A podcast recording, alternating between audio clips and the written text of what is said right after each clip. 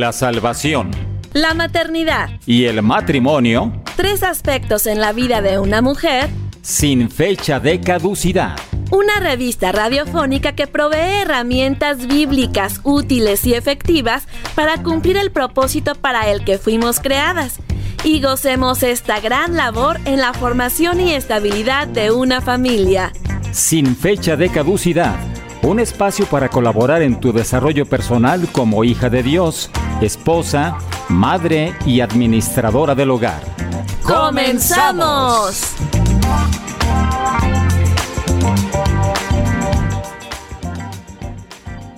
Tal? Sean todos muy bienvenidos a Sin Fecha de Caducidad. Recuerda que estamos transmitiendo desde la ciudad de Guadalajara, Jalisco, México, para todo el mundo, en los controles técnicos, Gerson Esquivel y tras los micrófonos, Jessica Jiménez. Ahorita estamos totalmente en vivo si nos escuchas en miércoles a las 10 de la mañana, hora del centro de México. Sin fecha de caducidad es una revista auditiva diseñada para proveer herramientas para las hijas de Dios que son esposas y mamás pero también es para toda la gente que está interesada en conocer al Dios de la Biblia. Y bueno, nos encantará estar en contacto contigo a través de varios medios, por el WhatsApp, recuerda, más 52 33 21 17 82 97.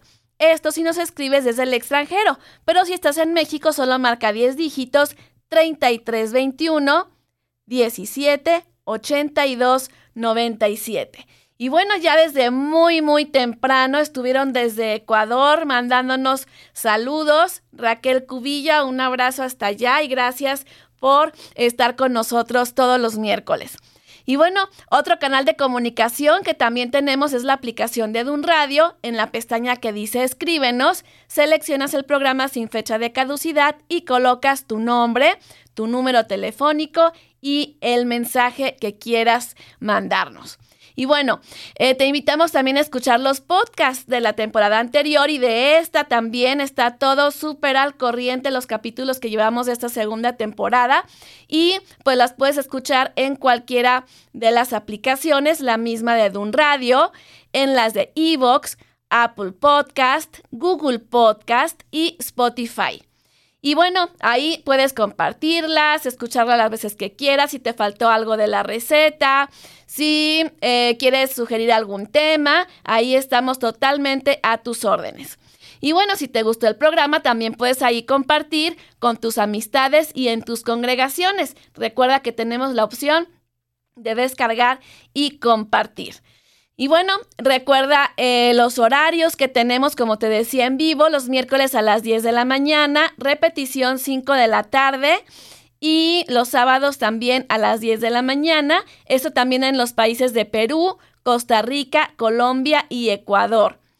Y bueno, los horarios de otros países de Latinoamérica que nos escuchan, en Argentina a las 12 del día en vivo, 7 de la noche y sábados 12 del mediodía, también son las repeticiones. Y en Chile, República Dominicana, Paraguay y Venezuela, nos puedes escuchar en vivo el miércoles a las 11 de la mañana y en repetición 6 de la tarde y sábados 11 de la mañana. Y en España y Francia, para mis amigas que están por allá, 7 de la noche en vivo, medianoche repetición y sábados 7 de la noche. En Estados Unidos, Las Vegas, Los Ángeles y San Diego, en vivo a las 8 de la mañana, 3 de la tarde repetición y sábados 8 de la mañana también estaremos en repetición con ustedes. Y bueno, muchísimas gracias por escucharnos desde todas estas partes del planeta. Te recuerdo nuestras redes sociales de Dun Radio, estamos en Facebook y en Instagram. Y yo como eh, con visión de hogar en Facebook y en Instagram como Jessica con J Jiménez con J y Z, Barragán. Y bueno, sin más preámbulos, vamos a nuestra gustada sección de cocina.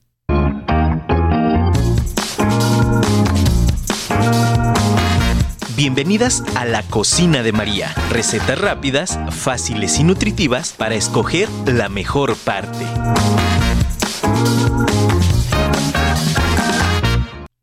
Y bueno, ya está aquí súper puntual con nosotros Cristi Sánchez, que nos va a estar compartiendo una deliciosa receta de galletas de mantequilla. Buen día, Cristi. Hola, ¿qué tal, Jessy? Qué alegría estar escuchando este gran programa. Me da mucho gusto compartir con todas este, mis hermanas y todas mis amigas esta gran receta que les va a servir para y les va a sacar de muchos problemas. Bueno, déjenme contarles que Cristi es experta en hacer estas galletas. Ya las he probado y son deliciosas. Así es que vete por lápiz y papel para que alcances a, estar escribiendo todo lo que nos va a decir. Y también puedes escribirnos al WhatsApp de Dun Radio 33 21 17 82 97 por si quieres que te la compartamos. Ahí te las, se la voy a mandar ahorita a nuestro operador para que te la pueda enviar. Y bueno, de esa manera, pues ya nada más escuchas nuestras dulces voces, ¿verdad, Cristi? Claro que sí, estamos listas para poder compartir la receta. Perfecto, vamos con los ingredientes. Bueno, amigas, les vamos a dar los ingredientes de estas riquísimas galletas de mantequilla. Van a ser 225 gramos de mantequilla sin sal. Perfecto. Sin sal, eso es muy importante. Sal es importantísimo porque vamos a trabajar en dulce. 85 gramos de queso crema, que viene siendo la barra de, de queso crema de una marca muy conocida aquí, pero son 85 gramos nada más. Muy bien, es la caja chiquita, ¿verdad? Porque tenemos dos ah, tamaños. Sí, sí, es una caja mediana y así compran una barra grande, pesar el quilataje de 85 gramos nada más. Ok. Van a ser tres cuartos de taza de azúcar estándar, la normal que usamos para cocina. Ajá. Va a ser un huevo y una cucharada de vainilla oscura. Una cucharadita de vainilla oscura. Claro. Y terminamos con tres tazas de harina previamente cernida para hacer la pasta más fina. Perfecto. Eso es muy importante. que son todo, muy importante para que nos salga una pasta finita en la galleta. Si se fijan, son todos los ingredientes y nos va a sacar de un gran apuro porque nos van a salir 50 galletas con esa cantidad de, de, de ingredientes. Pues fíjate que justamente también me gusta que nada más lleva un huevo a comparación de la mayoría que son de hornear, que llevan bastantes huevos. Esta nada más trae uno, así es que la verdad me encantó que tenga tan pocos ingredientes. Y el sabor, eh, háganlas por favor, de verdad que no se van a arrepentir, es delicioso. Bueno, Jessy ya las probó. Seguimos si gustan. Así es, con el procedimiento. Eh, en la batidora ponemos los ingredientes de preferencia a temperatura ambiente para poderlos trabajar mucho mejor. Ajá. Y los integramos primero mantequilla y queso crema. Esas dos vamos a, batirlas en nuestra batidora unos tres minutitos, esas dos solitas. Ya que se integran, agregamos el azúcar para seguir batiendo con ese azúcar. Esa va a durar otros tres minutos porque si se fijan el azúcar tarda un poquito a integrarse en la masa y necesitamos que quede fino todo ese trabajo. Muy bien. Entonces, ya después del azúcar, ponemos aparte en una tacita, en un bol, lo que viene siendo el huevo. Ustedes cuando abren el huevo ven que hay una venita blanca que une la yema y la clara. Ajá. Entonces eso procuren retirarlo por favor porque queremos lo más fino nuestra masa y no queremos que nos salga ese hilito por ahí en una galleta no agradable. Entonces retiramos ese hilito blanco y le ponemos ahí mismo ese huevo, la mantequilla, la ah, este vainilla para batir ese huevito ahí. Entonces sigue nuestra batidora vuelta y vuelta con toda la masa y ahí ya integramos el huevo con la vainilla. Perfecto. Se termina ya de, de integrar esa masa, ya que tengamos esa consistencia de una masa firme, la sacamos del, de nuestra batidora, la ponemos en un bol y la metemos al refrigerador una hora, por favor, para que quede fría. Porque si nosotros trabajamos nuestra masa enseguida de batirla, nuestras galletas van a ser derramadas en toda la charola y no nos van a oh. salir bellas. Okay. Entonces, metemos a refrigerador, enfriamos una hora, sacamos esa masa y entonces sí, espolvoreamos harina en nuestra mesa de trabajo, ponemos nuestra masa, hacemos un aplanado con un rodillo y empezamos a cortar nuestras galletas, el molde que ustedes se puedan imaginar.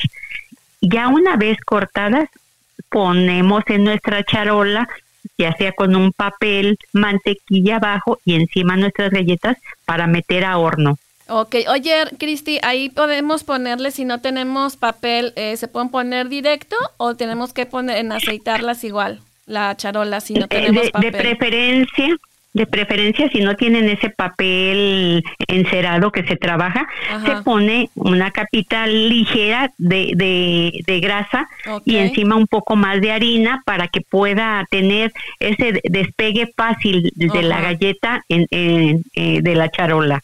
Perfecto. Oye, Cristi, Una vez, perdóname que te interrumpa. En eh, las galletas más o menos de qué tamaño te salen para que te salgan 50, como cuántos centímetros más o menos. Las galletas son de 10 centímetros para que nos ah, salgan 50 galletas.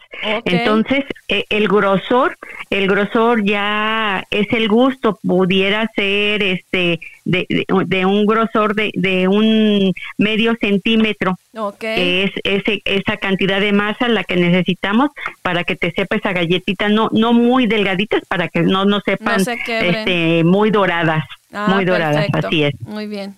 Entonces, una vez que ya tenemos nuestro corte de galleta y la ponemos en nuestra charola, horneamos, precalentamos nuestro horno a 190 grados centígrados y metemos al horno y allí van a ser inmediatas. Vamos a estarlas cuidando cuando veamos eh, la orilla de que pega la charola ya un poquito cafecito. En ese momento ya está esa galleta. No esperemos ver todo el dorado hasta arriba, porque son ya eh, galleta ya quemada. Entonces, eh, nada más cuando es la orilla pegada a la charola, en cafecito ya está esa galleta. Son 18 a 22 minutos. Perfecto. Una vez que ya sacamos nuestra charola, sacamos nuestra charola y si gustan, quien no o les gusta muy grasosita la mantequilla, ponemos un, un lienzo o una servi, servitualla y encima nuestras galletas y absorbe toda la grasa que, que está de más en la galleta. Ah, muy bueno. Y la dejamos enfriar. Muy bien. Y la dejamos enfriar. Una vez ya fría la galleta, las podemos trabajar de mil formas. Así las galletas son deliciosas. Entonces, eh, una vez que ya tenemos nuestra galleta y la queremos decorar, ahí les vamos a dar un tip para hacer el royal icing, que si gustan, estén en contacto con Run, Radio y ahí les daremos la receta por WhatsApp del royal icing para que vean las cantidades exactas. Y decoras con la mayor facilidad tu galleta, te quita de apuro para los nietos, para las fiestas, para ah, un regalito, para todo lo que se imaginen. Lo mejor de todo es que estas galletas les pueden durar un mes preparadas sin echarse a perder. Deben estar en refrigeración o pueden ser a temperatura ambiente, nada más en un frasco bien, bien tapadito. Una servidora lo que hace es agarrar una, bolsita de celofán pequeña del tamaño de la galleta, hacer un amarre y así guardarlas por individual para que no se nos lastime una galleta con otra. Ah, así se van tomando las galletas a temperatura ambiente y les dura hasta un mes la galleta en buen sabor y buena consistencia de, de, de la masa es, es una receta formidable esta, de verdad. Pues sí, la verdad, muy, muy buena. Y bueno, se me ocurre también de entrada si le podemos poner por ahí dulce de leche o cajeta, eh, a lo mejor o hacer sándwiches de mermelada. Correcto, es, es, es un, un, manjar esta galleta porque la puedes decorar con mil cosas o eh, dejar enfriar y espolvorear con simple azúcar glass encima y comerla así, ponerle decorados a los niños, a ponerlos a trabajar a los niños en días que vienen ya de vacaciones. Vamos agarrando este trabajo para ponerlos en, a cocinar una deliciosa galleta con un decorado especial por ellos. Y sabes qué también se está ocurriendo ahorita, a lo mejor un poco de azúcar con canela, también les podemos dar una espolvoreadita al final, ¿verdad? Rico, rico, rico. De verdad que esta receta es ya de años y es la mejor receta que he encontrado de galletas y es muy noble para trabajar, muy, muy noble. Ay, Cristi, pues te agradecemos muchísimo esta receta, que nos la hayas compartido y sobre todo también que eres una fiel radioescucha del programa. Muchísimas gracias por estar siempre con nosotros. Y ahora, pues bueno, acá nuestra cocina de María. Ah, muchas gracias a todo el tele, a todos los radioescuchas y les agradezco mucho su invitación. Muchísimas no gracias. Sea la última. Ah, no, aquí estamos muy puestos. Hasta luego. Gracias, Qué gusto saludar. Igualmente. Bye bye. Wow.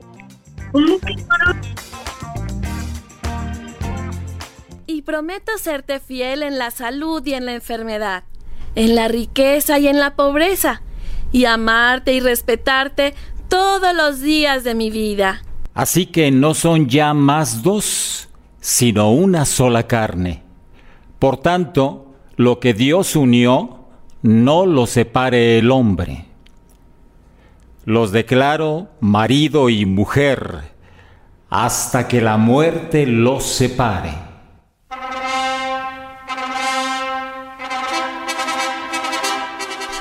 Para sentirnos seguros en este mundo, necesitamos ser aceptados dentro de él, sabernos amados, alentados y afirmados.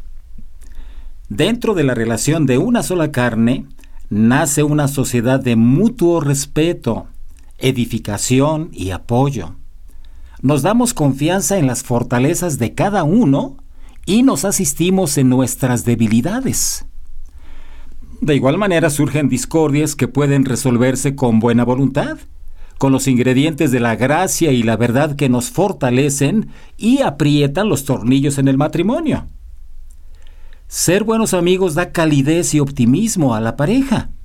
Minimiza la tristeza y la preocupación que con frecuencia precipita los actos impulsivos. Por su parte, cuando los esposos son amantes fieles, su apetito sexual natural por la intimidad está satisfecho y no tienen que buscar afirmar su feminidad u hombría por medios ilegítimos. Asimismo, al cultivarse espiritualmente en piedad, santidad, fidelidad y excelencia, edifica sólidamente el matrimonio. Por último, crecer en el desarrollo personal e intelectual y preservar la esencia de nuestra personalidad nos convierte en una persona fascinante y atractiva para la pareja. Ojalá que te sean de utilidad estas reflexiones. Te recuerdo que tenemos una cita la siguiente semana con más tips para que nuestro matrimonio dure hasta que la muerte nos separe.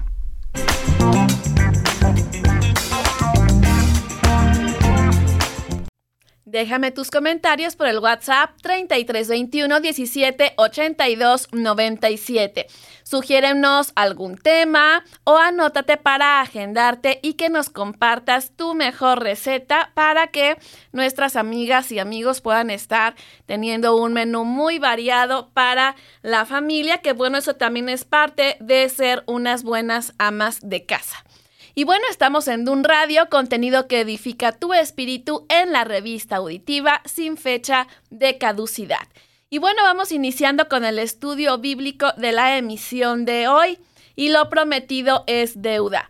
¿Quiénes somos en Cristo? Parte 2. ¿Y qué crees? Con todo lo que estuve repasando y estudiando, yo creo que nos va a dar como hasta para cuatro programas porque está súper, súper extenso todo lo que sucede cuando nos convertimos en hijos de Dios y reconocemos la obra que Cristo hizo en la cruz. Y bueno, recuerda que estaremos estudiando estos contenidos, forman parte de los 12 pasos del discipulado para que las personas que no conocen de Dios pues puedan aprender cosas nuevas y quienes ya lo saben puedan repasar o puedan enseñarlas y transmitirlas mejor a quienes estén a su cargo. Así es que eh, están listos para ti aquí en vivo, ya te dije todos los horarios, o en cualquiera de las plataformas de podcast para que tú se las puedas enviar a estas personas que te interese, que puedan estar conociendo este tema.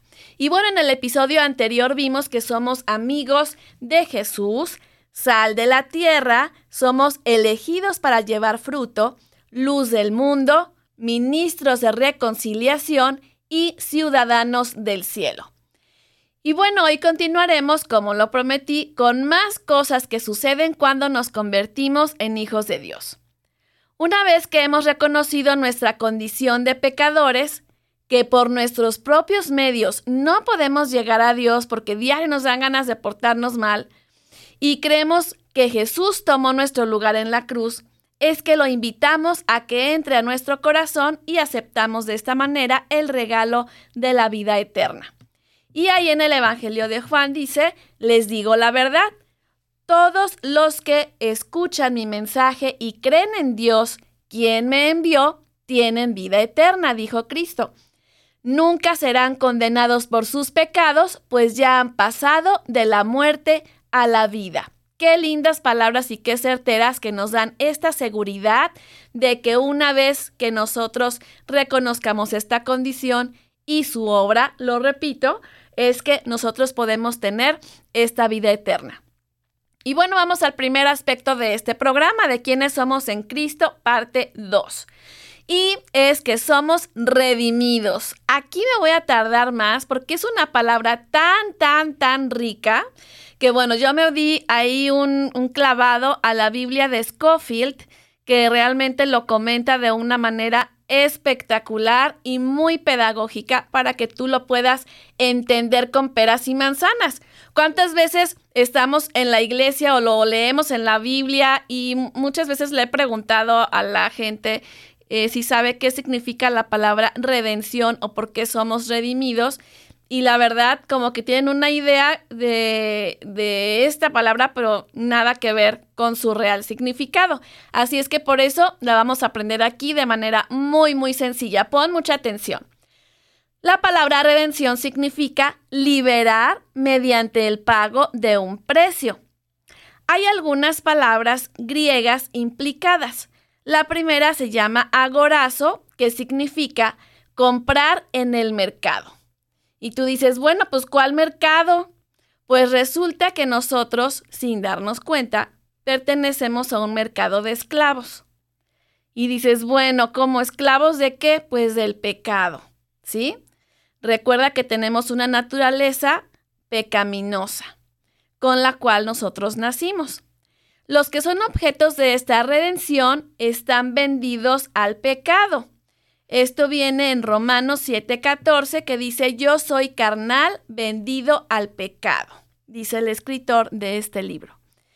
Así es que vamos a decir aquí primero qué es carnal o a qué se refiere este, este versículo. Bueno, una persona carnal, como viene en la Biblia, sobre todo en la versión Reina Valera 60, pues habla de una persona que se deja llevar por sus impulsos que si tiene ganas de, de, por ejemplo, se enoja con alguien y tiene ganas de gritarle hasta de lo que se va a morir, pues que, que al cabo yo tengo que desahogar mi enojo y no me importa si lastimo a los demás o no.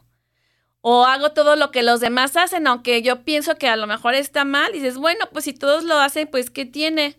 Entonces, esto es una persona carnal que se deja llevar por sus instintos, o por lo que todos los demás hacen, aunque no esté convencido de que esto esté bien, pero igual a donde va Vicente y va a ver toda la gente, como decía por ahí una buena amiga que ya está con el Señor.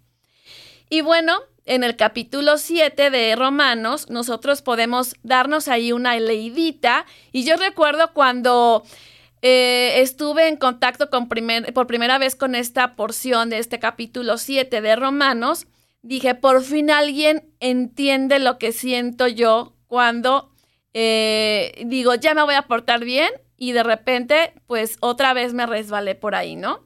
Y te recomiendo que le des esta checada versículo por versículo y te va a encantar. Fíjate que dice así el versículo 15 de este capítulo 7 de Romanos.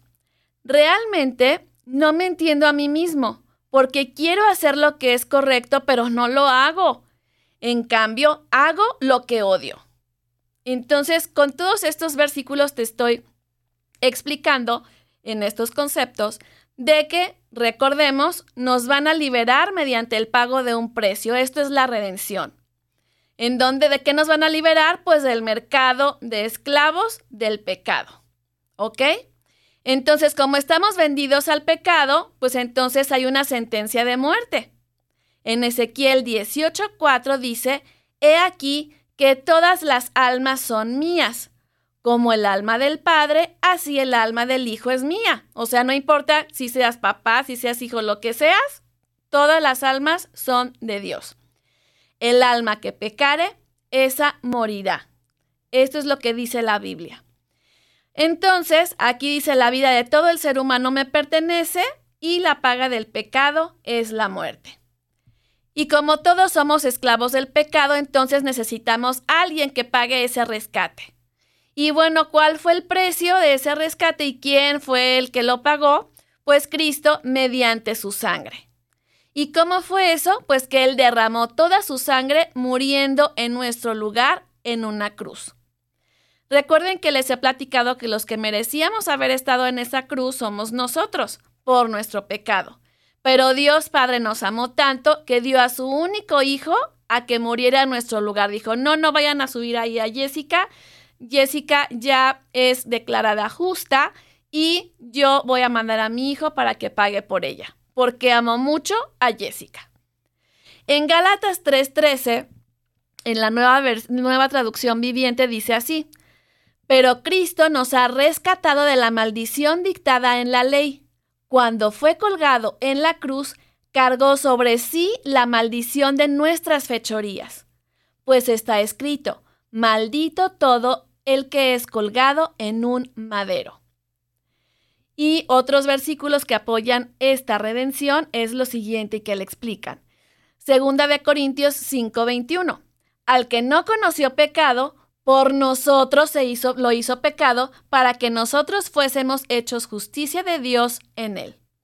En otras palabras, pues Dios hizo que Cristo, quien nunca pecó, fuera la ofrenda por nuestro pecado para que nosotros pudiéramos estar en una relación correcta con Dios por medio de Cristo.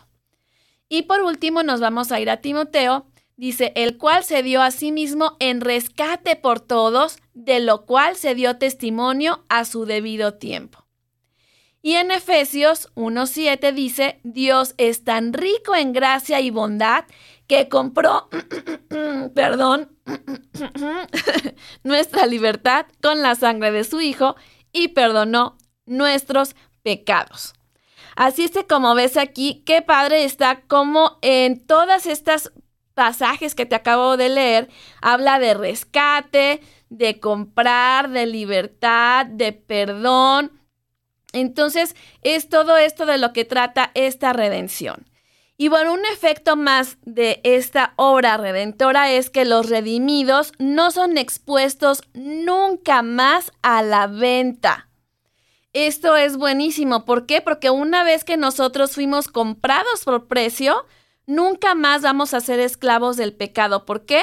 Porque recuerda que nosotros tenemos al Espíritu Santo una vez que, recibimos a Cristo en nuestro corazón y de esta manera tenemos una nueva naturaleza, la cual nos da la libertad ante esa experiencia de pecado.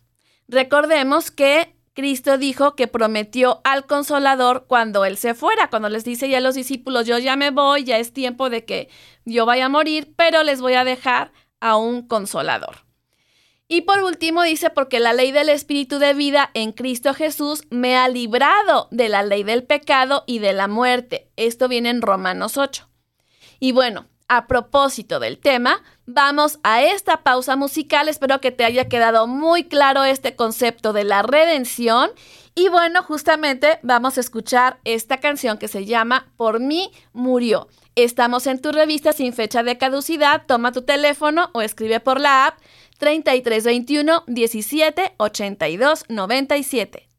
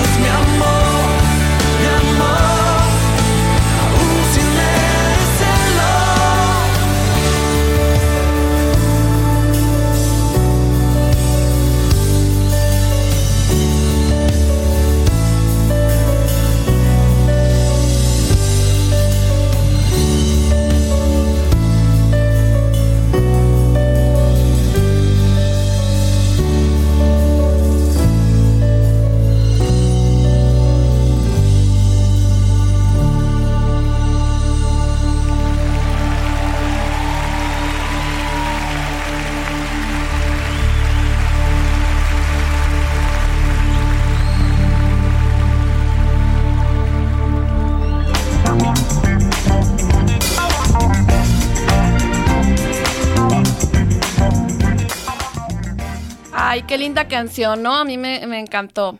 Y bueno, continuamos con el tema ¿Quiénes somos en Cristo? Ya vimos que somos redimidos. Gracias Adriana Reyes por estarte comunicando con nosotros y en Instagram y en Facebook, en Convisión de Hogar o en mi Instagram, viene una encuesta para que tú ahí digas si conocías el significado de la palabra redención. Y ya estamos recibiendo tus respuestas. Así es que bueno, te puse ahí las referencias bíblicas para que tú sepas bien en dónde dice lo que te estoy explicando con certeza y seguimos con la lista. Vimos que somos redimidos, ahora somos hijos de Dios.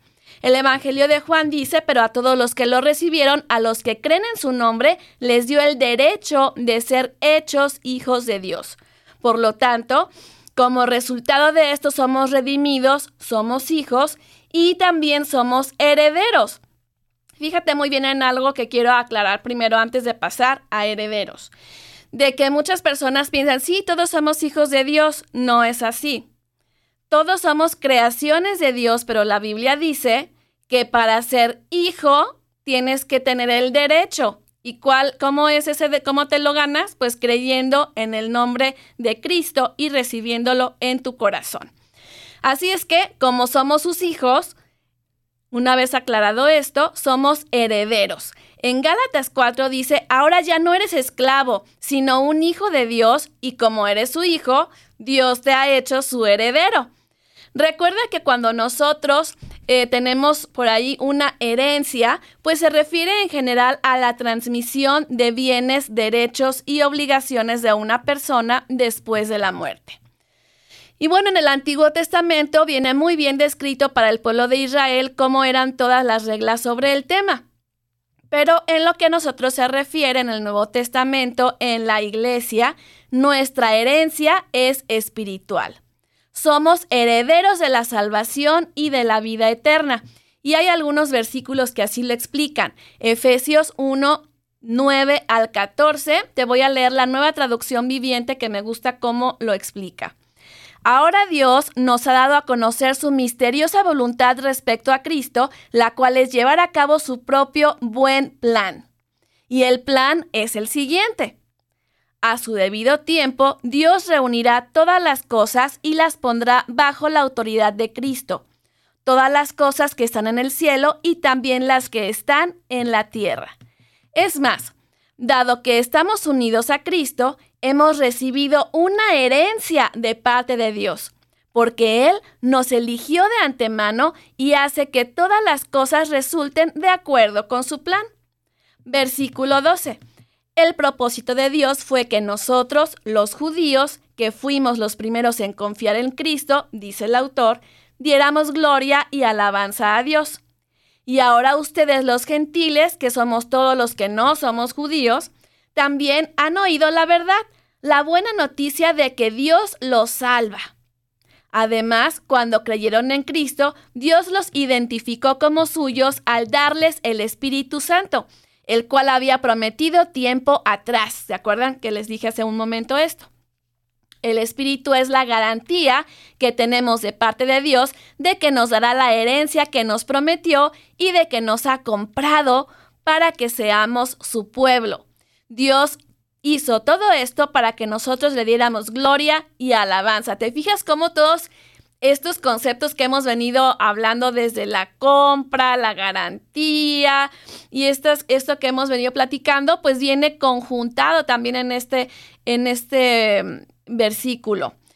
En Colosenses 1, 9 al 14 dice, por lo cual también nosotros, desde el día que lo oímos, no cesamos de orar por vosotros y de pedir que seáis llenos del conocimiento de su voluntad en toda sabiduría e inteligencia espiritual, para que andéis como es digno del Señor, agradándole en todo, llevando fruto en toda buena obra y creciendo en el conocimiento de Dios, fortalecidos con todo poder, conforme a la potencia de su gloria, para toda paciencia y longanimidad.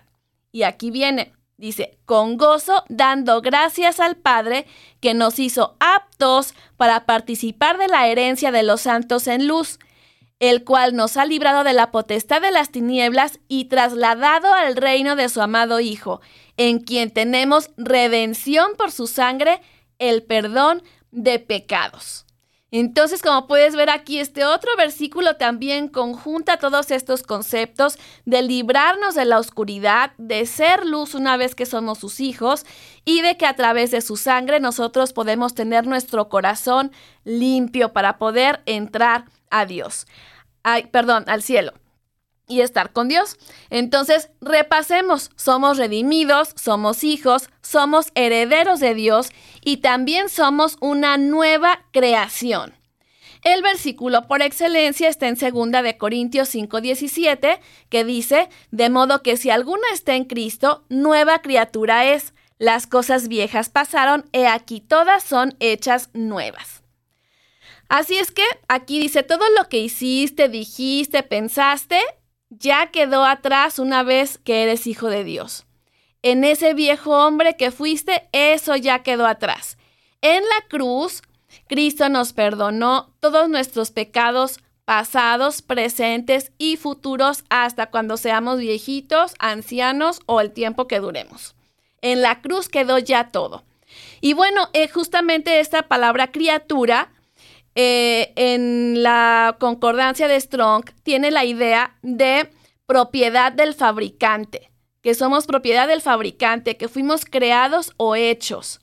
Así es que cuando dice nueva criatura es, es que hubo un fabricante que pudo hacer esta obra, ¿ok? Según Matthew Henry, que es otro doctrinista muy famoso, dice que este concepto indica novedad en algo que ya existía. Es decir, que el nuevo hombre no es otro hombre, sino es el mismo que ya era, pero renovado, digamos en palabras del siglo XXI en versión 2.0, ¿ok? Hay un cambio de naturaleza producido por el Espíritu Santo en el hombre y esto es lo que nos infunde esta nueva vida, ¿ok? Entonces, esto es lo que nos quiere decir la porción de que somos nuevas criaturas. Las cosas viejas ya quedaron atrás. Y bueno, vamos a otro punto. Somos hechura suya, creados en Cristo Jesús para buenas obras. Y bueno, ¿qué significa hechura? Es la acción o efecto de hacer también. Pero otra, acepción, según la Real Academia Española, es cualquier cosa respecto de quien la ha hecho o formado. Una persona respecto de otra a quien debe su empleo, dignidad y fortuna. Esta fue la acepción que más me llamó la atención. Nosotros digamos que es a Dios a quien le debemos todo lo que tenemos, todo lo que somos y todo lo que lleguemos a ser. Entonces, somos su hechura. En el original es la palabra poema, que es que somos un poema de Dios. ¿Te fijas cuando un escritor está súper inspirado y ahí se avienta su recitación? Pues justamente eso somos para Dios, una hechura y es muy linda esta palabra y este concepto. Y bueno, acompáñame a esta pausa musical antes de seguir con el interesante tema de hoy.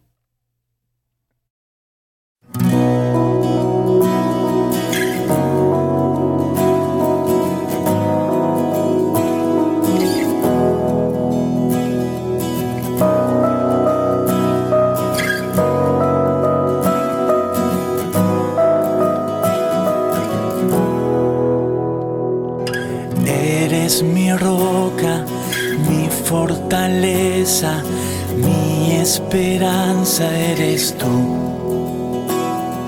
Mi torre fuerte, mi alto refugio, mi escondedero es tu amor. Eres mi todo, el que sostiene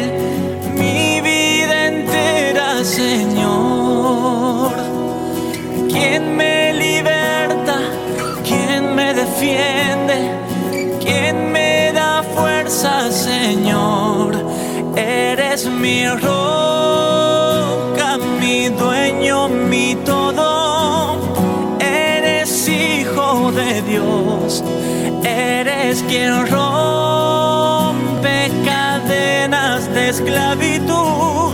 Soy testigo, Señor, eres mío.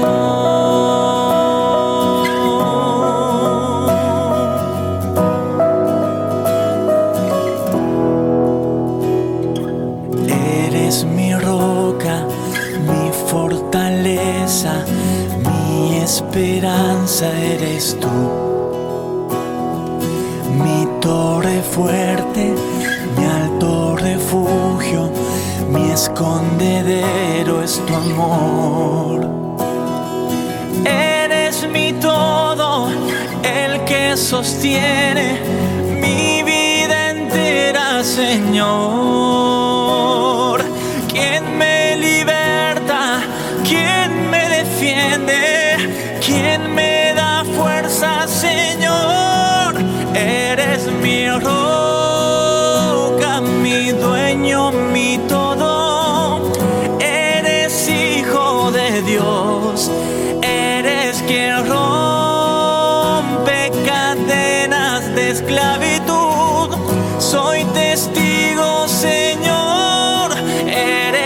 Eres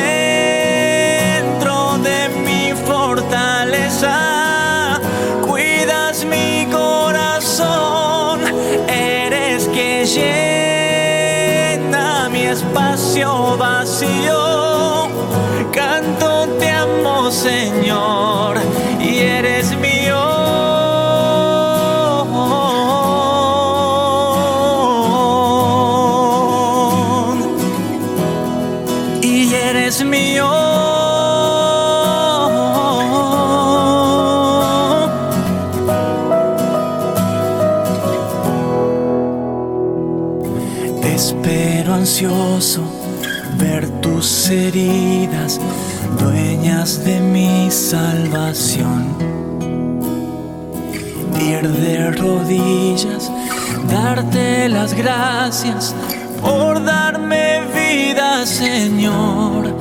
Eres mi roca, mi dueño, mi todo. Eres hijo de Dios. Eres quien rompe cadenas de esclavitud. Soy testigo, Señor, y eres mío.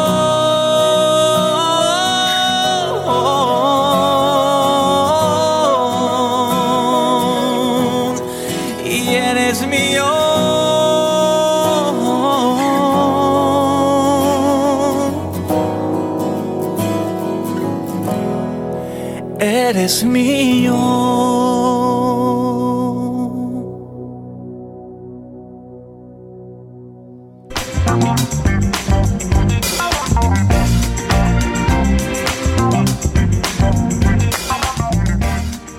Y ya vamos en la recta final de quiénes somos en Cristo, parte 2. En el episodio anterior estudiamos que somos amigos de Jesús, sal de la tierra, elegidos para llevar fruto, luz del mundo, ministros de la reconciliación y ciudadanos del cielo. Y ahora pues vimos que somos redimidos, somos hijos, somos herederos de Dios, somos nueva creación y somos hechura suya. 11 cosas que llevamos apenas, todavía hay otra lista, yo creo que vamos a hacer unos cuatro programas de esto. Y bueno, hay innumerables bendiciones en la Biblia que suceden al ser hechos hijos de Dios por su gracia. Si tú todavía no decides seguirle, nunca es tarde. Hoy es el día de salvación. Dile así, Señor, reconozco que soy pecadora. He hecho cosas que no son correctas y por eso merezco estar separada de ti por la eternidad. Te pido que me perdones y limpies mi corazón con tu sangre. Gracias por pagar el precio y sacarme del mercado de esclavos del pecado. Quiero ser parte de tu familia y tener parte de la herencia reservada en los cielos para mí. Te reconozco como mi único y suficiente Salvador. Amén. Y terminamos con esta canción, No me dejarás, esta seguridad que tenemos de la vida eterna.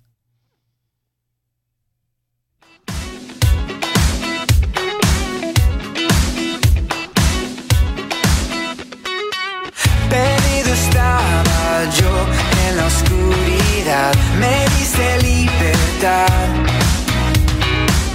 Mis ojos tú abriste a la verdad, que eres mi amigo fiel. El eterno rey, eres amor